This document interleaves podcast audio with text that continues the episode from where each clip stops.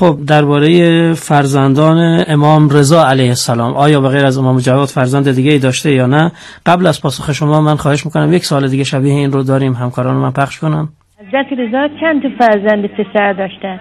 یه امامزاده هست تو قزوین میگن این فرزند امام رضا هست. در صورتی که ما خوندیم دو تا فرزند داشتن یه دختر یه پسر. حالا می‌خواستم این درسته در قزوین.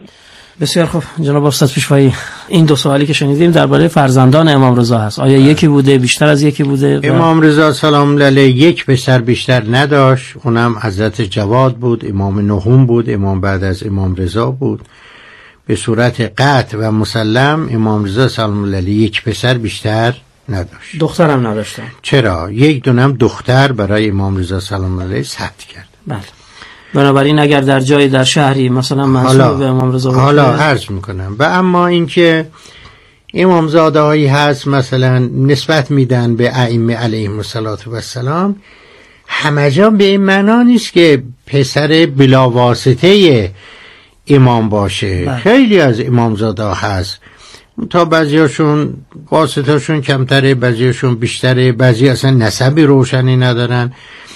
این معناش این نیست که پسر صلبی امام یا دختر صلبی امام باشه. میگن مثلا فرزند امام رضا سلام علیه یعنی از نسل امام رضا سلام علیه. توجه داری از فرزندان بلافصل ائمه علیهم السلام چند نفر داریم در ایران؟ حضرت معصوم است در قوم و عرض کنم که موسا مبرقع در قوم شاچرا و برادرش در شیراز و امامزاده یحیی نوه امام سجاد سلام علیه در گنبد کاووس بقیه جای امامزاده باشه واسطه می‌خوره بله. به این معنا نیست که فرزند صلبی امام باشه یعنی به غیر از اینا که فرمودید مثلا اینی که در مشهد اردهال هست اینا فرزندان صلبی نیستن صلبی نیستن. یا واسطه می‌خورن بعضیشون واسطه بیشتر بعضی ها واسطه کمتر.